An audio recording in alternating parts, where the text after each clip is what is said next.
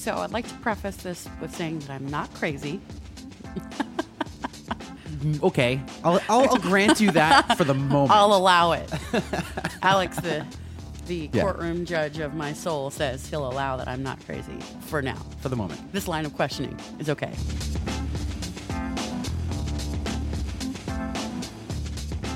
Back in March, Amy, you wrote a blog post that sort of caught on like wildfire. A little bit, yeah.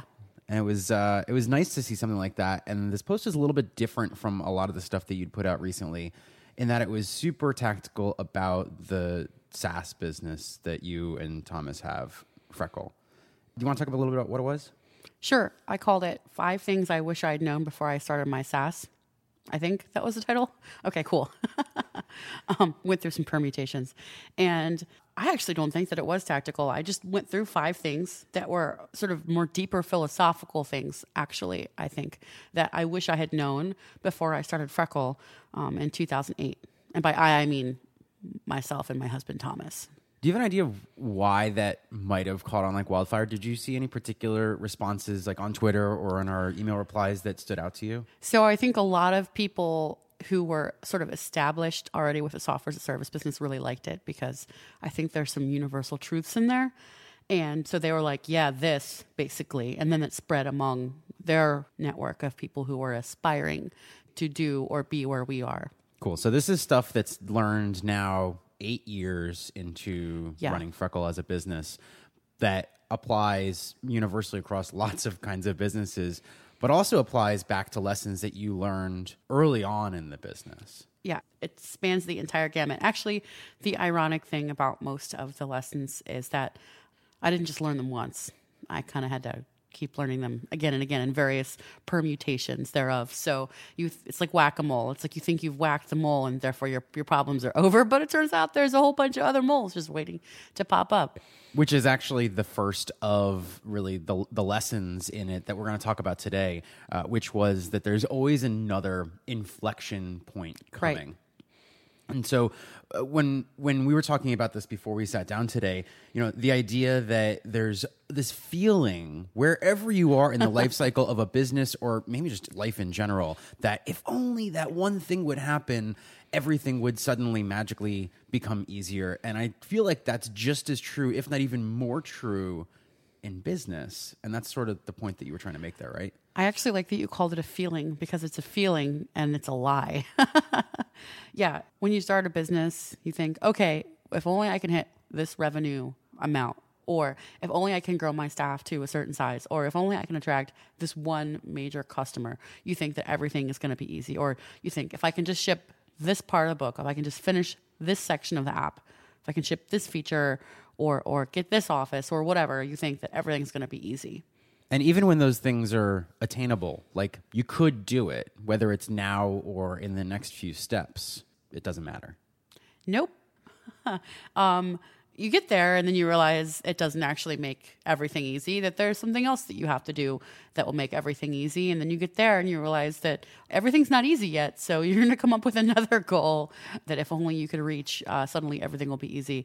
And, uh, it's actually inflection points all the way down. There's there's no point at which everything becomes easy. Yeah, the way I always think about it is like you don't actually make problems go away, you just trade them for new problems. Yeah. And even when you do a really good job of solving the problem, you've usually just traded up for a new, potentially bigger, harder to solve problem. Life is suffering, says the Buddha. Now, that's not that's not to say that you shouldn't set out to do it. Right. Right? So uh, that would be helpful to sort of rewind the clock, you know, 7 or 8 years towards the beginning of Freckle about what some of those early hypotheses were that if we just did this one thing, it would be easier were and a sort of how you pushed through it to actually get it done and then what was the realization on the other side so from your memory what would be one of the earliest examples in the arc of you running a product business that you were thinking to yourself or you and thomas were sitting there going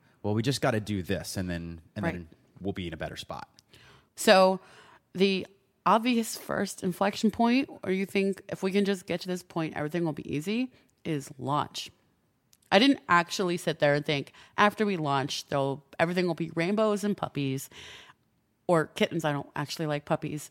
Rainbows and kittens, and everything will be easy and we'll be rolling in money. I didn't actually believe any of that. I knew there would be work that would be continuing after launch, but I thought that that would be the last major stressful push, which is a load of horse shit. we launched, and of course, then there was more work.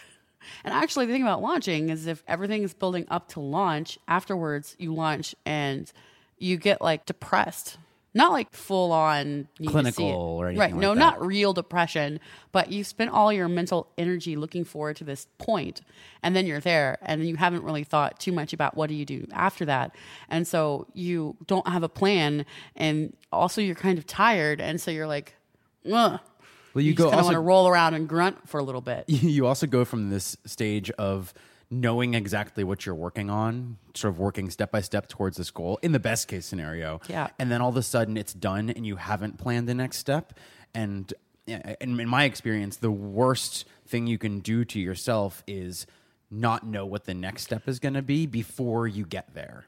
That is so very true. And, that, and that's, that's what we tell our students right from now, from personal experience, is that launch is only another day and that the work continues and you should have a plan for what you're doing because when you don't have a plan, then you are inclined to sit on your butt and mope a little bit.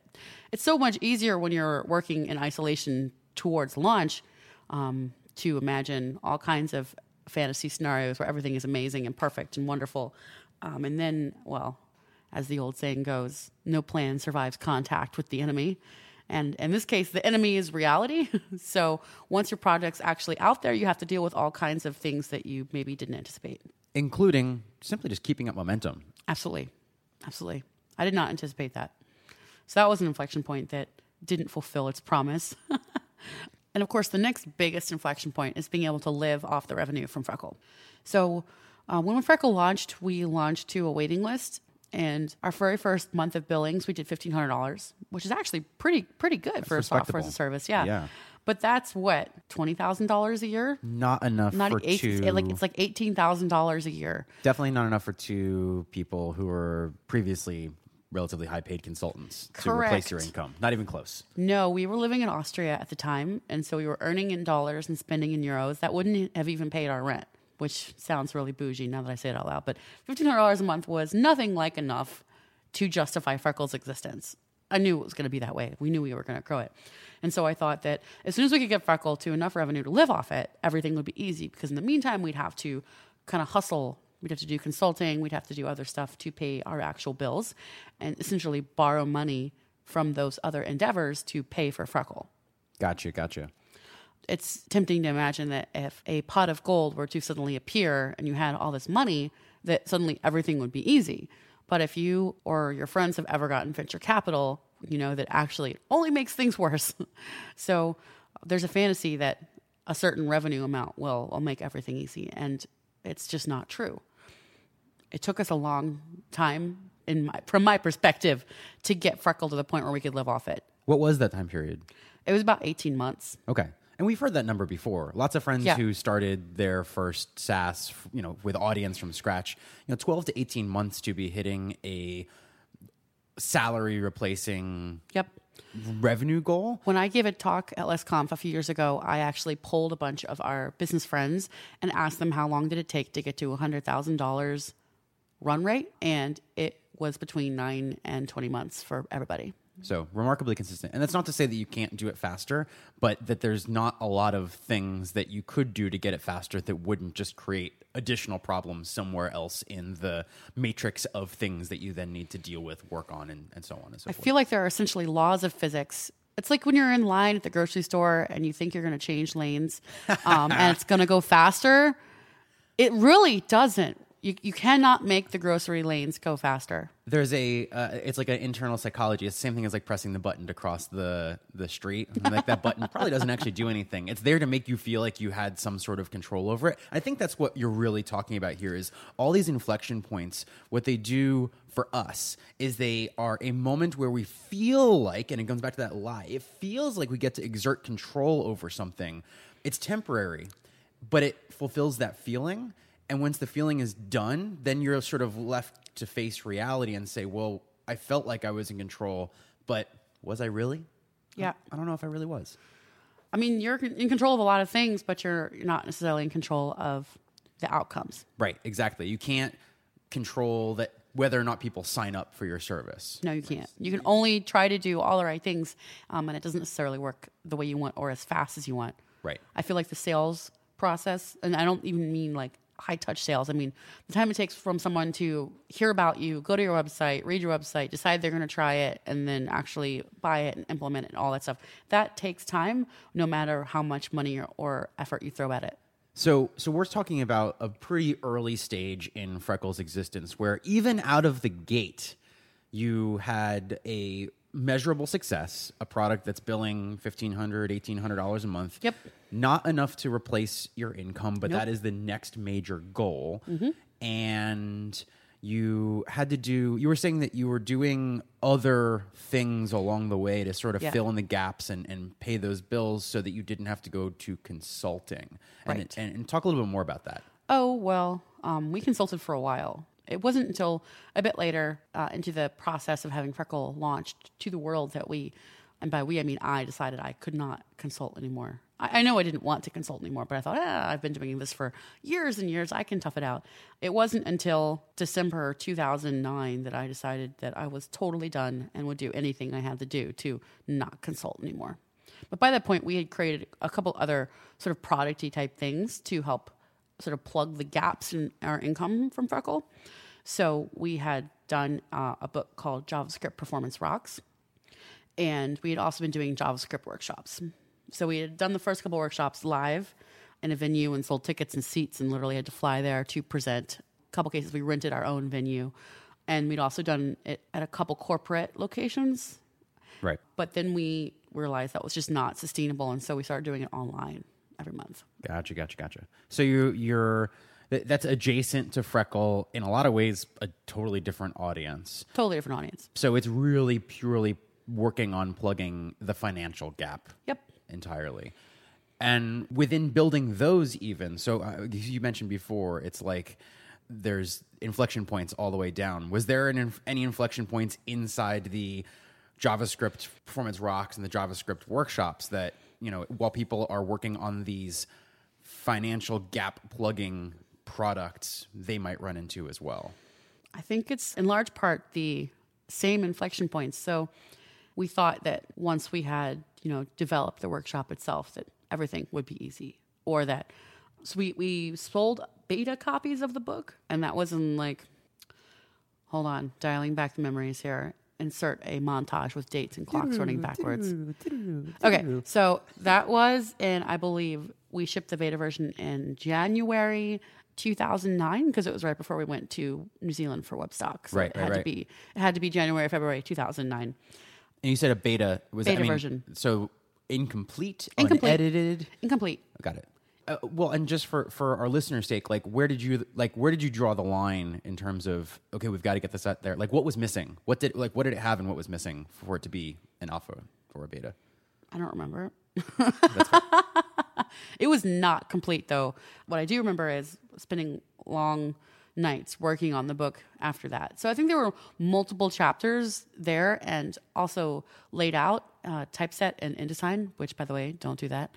But there was a lot of missing content. Thomas was still running benchmarks and tests and it wasn't all beautifully written and there was definitely like a, at least half of the book not there. And that is how the the book publishers that do this the technical books they ship beta books they're not complete. They're, beta is really a misnomer. It's really an alpha. But it took us about a year to finish it. On- Okay. on, and off So so okay, so we've got inflection point one. We just need to create like create this book, and then you create the book in this alpha format. You ship it. You've made some sales. Yeah. that gets things going. we made a lot more sales than we thought actually which is great. But now you've made uh, you've pre-sold a bunch of copies of a book that's not done. Yep, that was stressful. I that's why I don't recommend doing that.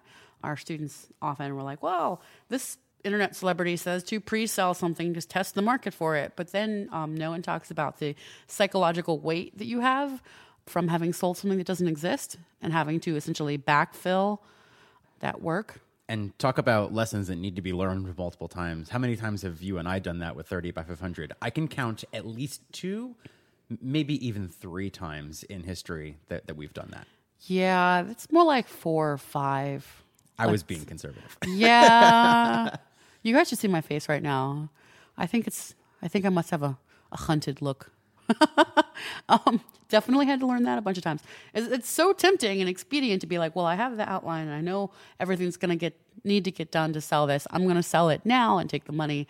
And sometimes, you know, you kind of have to do that, but it is a mistake. Better to ship a smaller product that's done-ish than to get pre-sales for something that's huge. So inflection point being we just need to finish. If we just thing. finish this, everything will be easy. Okay. And so actually, I thought that selling the beta copy, then it would essentially fund its own development, and then that would be easy. And actually, I think, I mean, we finished it. A lot of people never finish their books. We did finish it. Um, and we finished it in a normal publishing timeline to finish a technical book inside a year is pretty good. But it was a weight on me the entire time. It was like, ah, I have to do this. And instead of being excited to finish it, I felt like it was all duty. And I don't like that feeling. So when we did finish it, that was, that was great. However, that doesn't continue to sell copies, as we all know. Launch day is so overrated for selling that then you have to create your marketing toolkit and you have to create your marketing content and so on and so forth. And we actually didn't do a very good job of that. So the amount of money that JavaScript Performance Rocks make, I think, was really abbreviated compared to what it could be if we had done it correctly. So you've got that, and you're past that inflection point, and now you're you're into well, you're using the money from JavaScript Rocks as and and the workshops and things like that to help fund development work in Freckle Forward. Is that right? Not exactly. So we weren't literally taking JavaScript Performance Rocks money and paying somebody with it. We were essentially using it to buy our own time to continue working on something that was not paying for itself. So that's investment mindset. Investment in- mindset. in action, right there. And also, um, I've written about this under the heading "Be Your Own Angel," is to come up with the money that you need to free yourself to build the thing that will actually become your business. Even in relatively small components. Totally. Right. So you're not talking about buying all the time you need. It's buying just a little bit at a time. I honestly think that having all the time in the world means that you'll never finish. That's a really good point. That's a really, really good point. So if people are out there listening to this podcast thinking, gosh, if only I had six months of runway to quit my job and do nothing but work on my amazing software as a service, then I would launch it and have all this money. You're fooling yourself. What will happen when you have infinite time is your product will keep growing and then you will not launch it. And if you do launch it, you'll discover that it takes nine to 18 months to come up with a salary replacement. So don't do it. Without inserting myself into the story or, or distracting too far, although I'm, I'm actually going to do that. You just, just stop apologizing and just do it.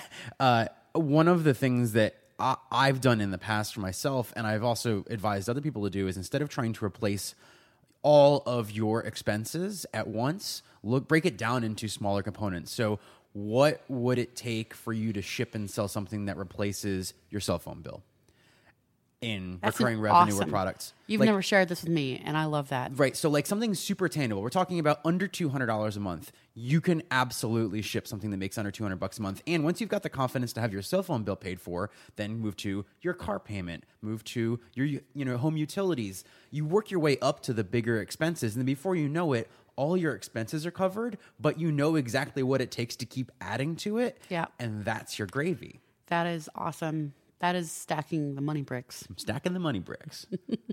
so They're better than other bricks. That's true. That's true. So, and and the beautiful thing about that is, is inside each one of those components, you also have a bunch of things you can control. Where you can look at and say, all right, there's an expense that is maybe out of my reach, but I can break it into smaller parts, Yep. or maybe I can even reduce it. I'm not telling you that you need to reduce costs in order to reach them, but once you're within a smaller contained component, it's much easier to look at that critically than when you're looking at an entire month's worth of expenses all as one unit.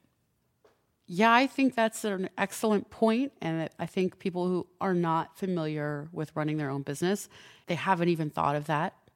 Like the way that I and you and you know Brennan and all of our business friends think about money is, there's this thing I want to do. How can I pay for it? So many of us have launched a small product or worked on something in order to pay for something that we wanted to do or that we needed to pay for. Right. It's not a familiar mindset to people who are used to working for a living at jobs. And all of that being said, even that approach has an inflection point because then when you get good at paying for the things you want, you start wanting new things. Like I'm compared to a lot of my friends, a pretty serious minimalist in terms of Yeah. things that I have. That doesn't mean that I don't find new ways to spend money. I just find new ways to spend money. Whose law is it that work expands to fill the time available? I don't know. We've talked about it before on the show, though. I feel like it's Parkinson's law. I think that's right. There's too many fucking laws named after d- old dudes. Anyway, I think it's Parkinson's law um, that Let's- work let's- expands to fill the time available, and I think the same thing is true about lifestyle or or aspirations. Is that you buy the house and then you love your house for multiple years, and then you're like, now I need a cabin. And by you, I mean me. I, I bought a cabin in the in the woods in the mountains, and it, it was a stressful period because the money uh, mortgage brokers are crazy. But um, I mean, I was that was definitely a motivator for me to to work on the new 30 by 500.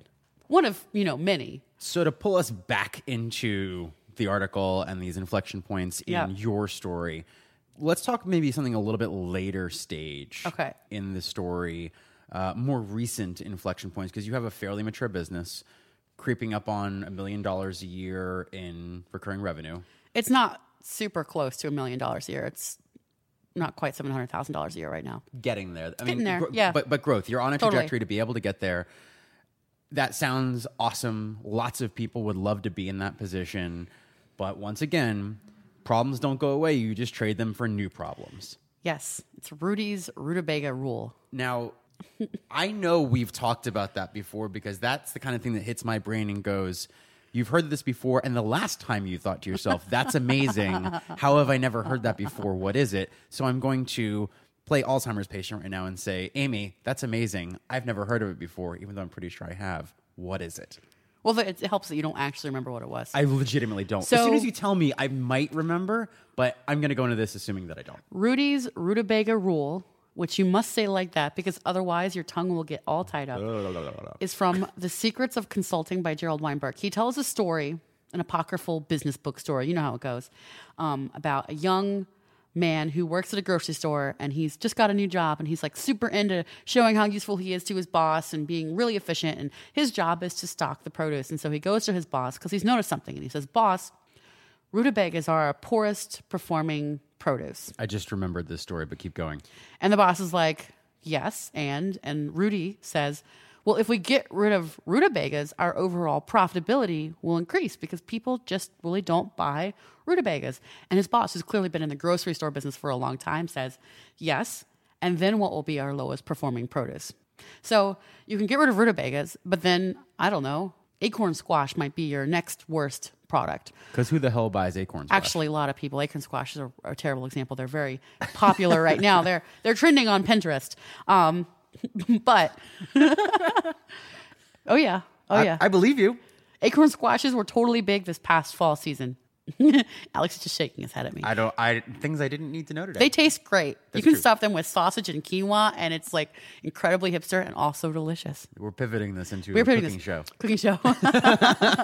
but the thing is, you can eliminate your biggest problem, and then your next biggest problem will suddenly be your biggest problem. It is problems all the way down. You cannot escape problems. There will always be a biggest problem, and the only question is, is it tolerable or not, or would the next biggest problem be a better biggest problem? I think that's a really good way to think about it. Is if, and I was thinking about this in terms of uh, a lot of the things that are going on with the new Indy Hall build too. Is like I'm looking at the problems and going, if we've got a bunch of bad options, what's the best of the bad options? I, I have to choose at some point, and I'm worse off if I don't choose at all. So, Yeah. what's the best of the worst? Let's go. Absolutely. Let's make it happen. Nothing quite like a construction project to teach you where you will compromise. True. True. So my rule of thumb that I came up with after working through our office remodel, which was fairly extensive but not as big as yours, and also thinking about what we're going to do to our house. When I think about the construction that we're going to do to our 1740s row house, it's extremely stressful to me because I feel an obligation to protect the house as much as possible because it's going to outlast us. So the solution, the rule of thumb I came to was if I bought it like this proposed idea, how would I feel about it? So when you start out to do something new, you think it has to be perfect. We have to get to this point. It has to look like this. It has to be like this. It has to earn this much money. It has to have these features or whatever. From zero to this imaginary perfect place. When actually something that's like 60 to 80% there, if you had that, you would be really happy with and it. you can always build on it and evolve it and grow it. But Yep. if you never get to that starting point, you you have nothing to build on top of. You have nothing to grow. nothing to grow right. So um, it was a hard lesson to learn in the sort of renovation area of life but we've been telling our students forever that to run a business like this you have to be willing to live at 80% all the time.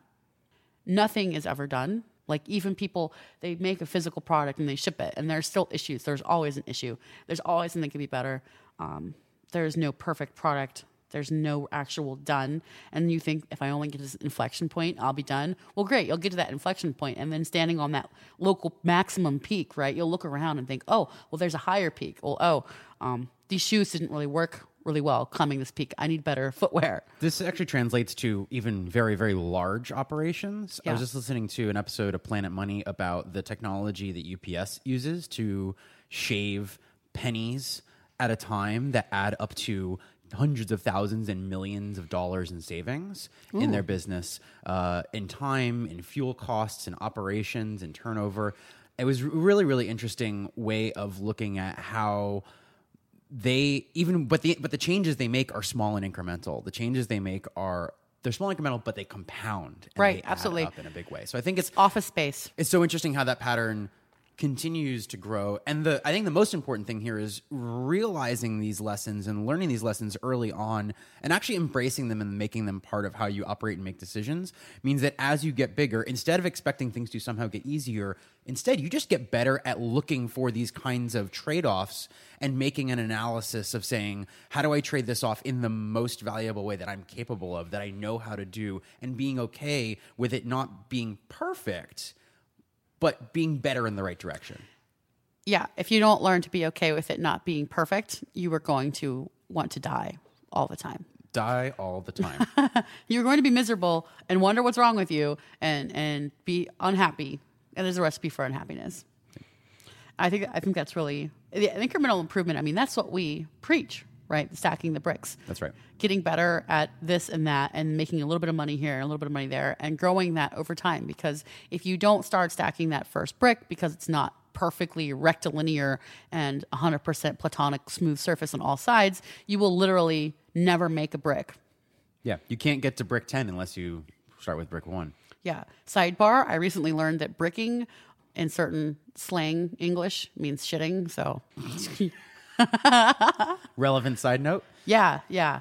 So, the, I mean, like other inflection points with Freckle or, or our, our products, like if only I finish this version of 30 by 500, it will be amazing and everything will be perfect and all students will succeed. Turns out that's not true. Right. And we're still learning new ways of what we have to add in terms of support structures and communication and also changing how, you know, the, now that we've got a product that makes it easier to launch, we have to completely change the way we launch. It is really true. It literally never ends. But if we go into it with that mindset and, and instead of being surprised by it, we say, Yes. this is going to be there.